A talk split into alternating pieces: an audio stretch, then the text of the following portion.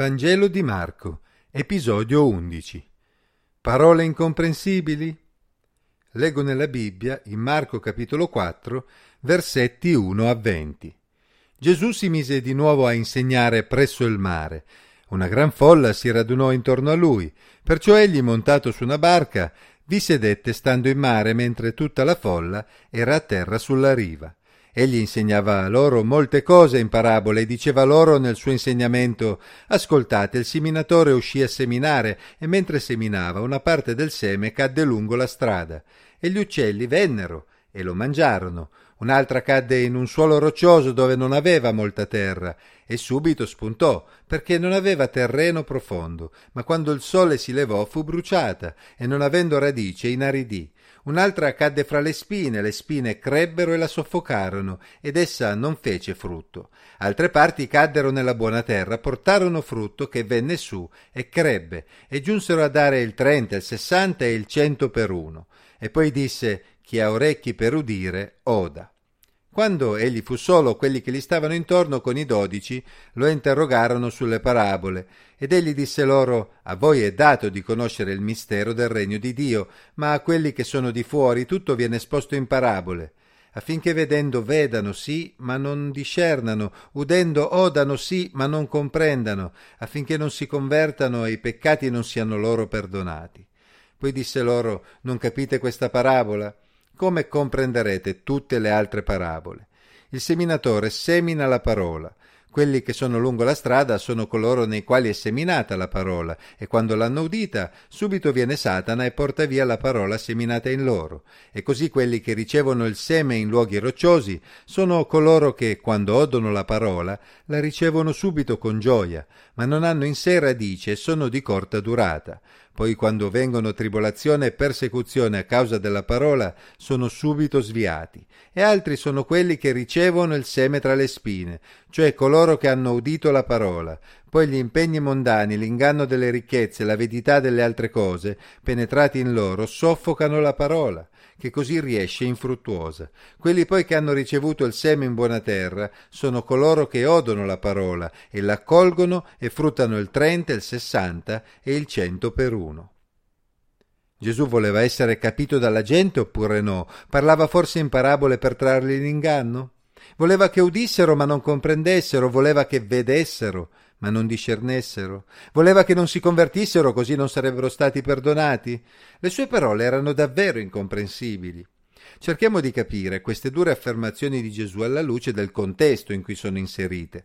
Ricordiamoci che Gesù stava continuando a predicare il regno di Dio in Israele, ma, come abbiamo visto, il suo modo di predicare il regno di Dio non era sempre allineato a quelle che erano le convinzioni della maggioranza e soprattutto delle guide politiche di Israele. Gesù, come Giovanni Battista prima di lui, stava infatti insistendo sulla necessità di ravvedersi per accogliere il regno di Dio, mentre la maggioranza degli israeliti, influenzati da una classe politica spiritualmente compromessa, attendeva un Messia che li avrebbe sì liberati come popolo dai loro nemici, ma non si preoccupava troppo del cambiamento interiore necessario che ogni individuo doveva sperimentare per relazionarsi con Dio.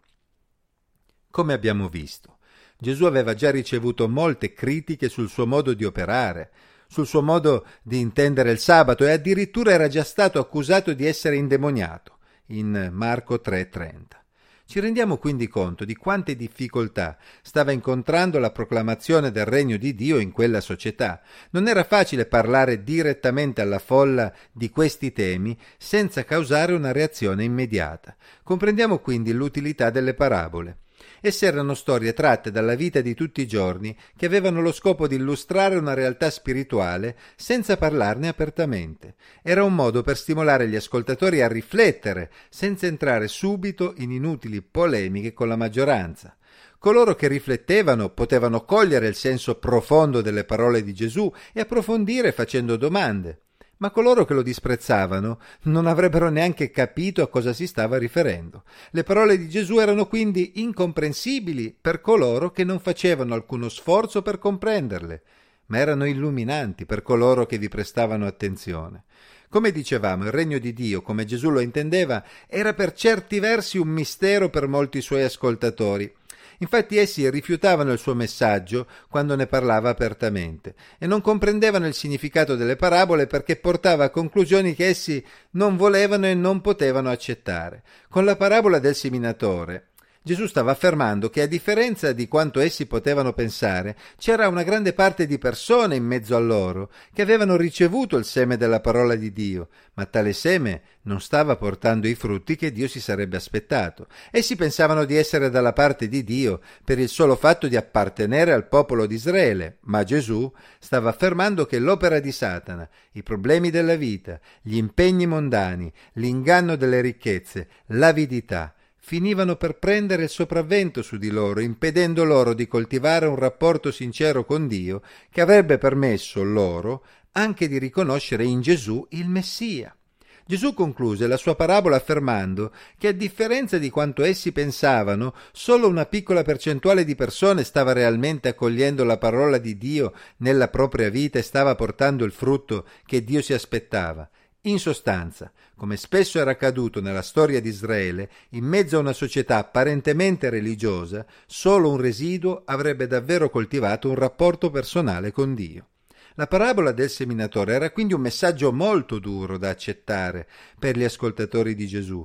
Comprendiamo quindi perché Gesù concluse la parabola con il monito chi ha orecchi per udire oda. Infatti la maggioranza degli orecchi che stavano ascoltando non erano davvero in grado di udire il significato delle sue parole. Ma coloro che erano aperti ed interessati ad approfondire, come dicevamo, potevano farlo in privato e così una cerca più ristretta si riunì intorno a Gesù per comprendere meglio il significato della parabola. Come abbiamo letto, Gesù spiegò loro anche il motivo della sua strategia citando Isaia. E leggo in Isaia 6, 9, 10. Egli disse Va e di a questo popolo ascoltate sì ma senza capire, guardate sì ma senza discernere. Rendi insensibile il cuore di questo popolo, rendigli duri gli orecchi, chiudigli gli occhi in modo che non veda con i suoi occhi, non oda con i suoi orecchi, non intenda con il cuore, non si converta e non sia guarito. Tali parole erano state pronunciate da Dio stesso in modo ironico, sottintendendo che con il suo messaggio Isaia avrebbe ottenuto solo un indurimento del popolo, come poi accadde. Ovviamente Dio avrebbe voluto salvare il popolo, ma sapeva già che le cose sarebbero andate in modo diverso. Gesù citò Isaia proprio perché si aspettava che le cose andassero nello stesso modo anche nel proprio tempo. D'altra parte, se nemmeno i miracoli li avevano convinti, cosa poteva fare Gesù? Non c'è peggior sordo di chi non vuol sentire. Tuttavia, Gesù fece notare ai suoi discepoli che almeno loro avrebbero dovuto ormai comprendere quei concetti anche se venivano espressi in parabole. Il monito chi ha orecchi per udire oda era valido anche e soprattutto per loro e si dovevano imparare a prestare maggiore attenzione al suo messaggio perché avevano già tutti gli elementi per comprenderlo.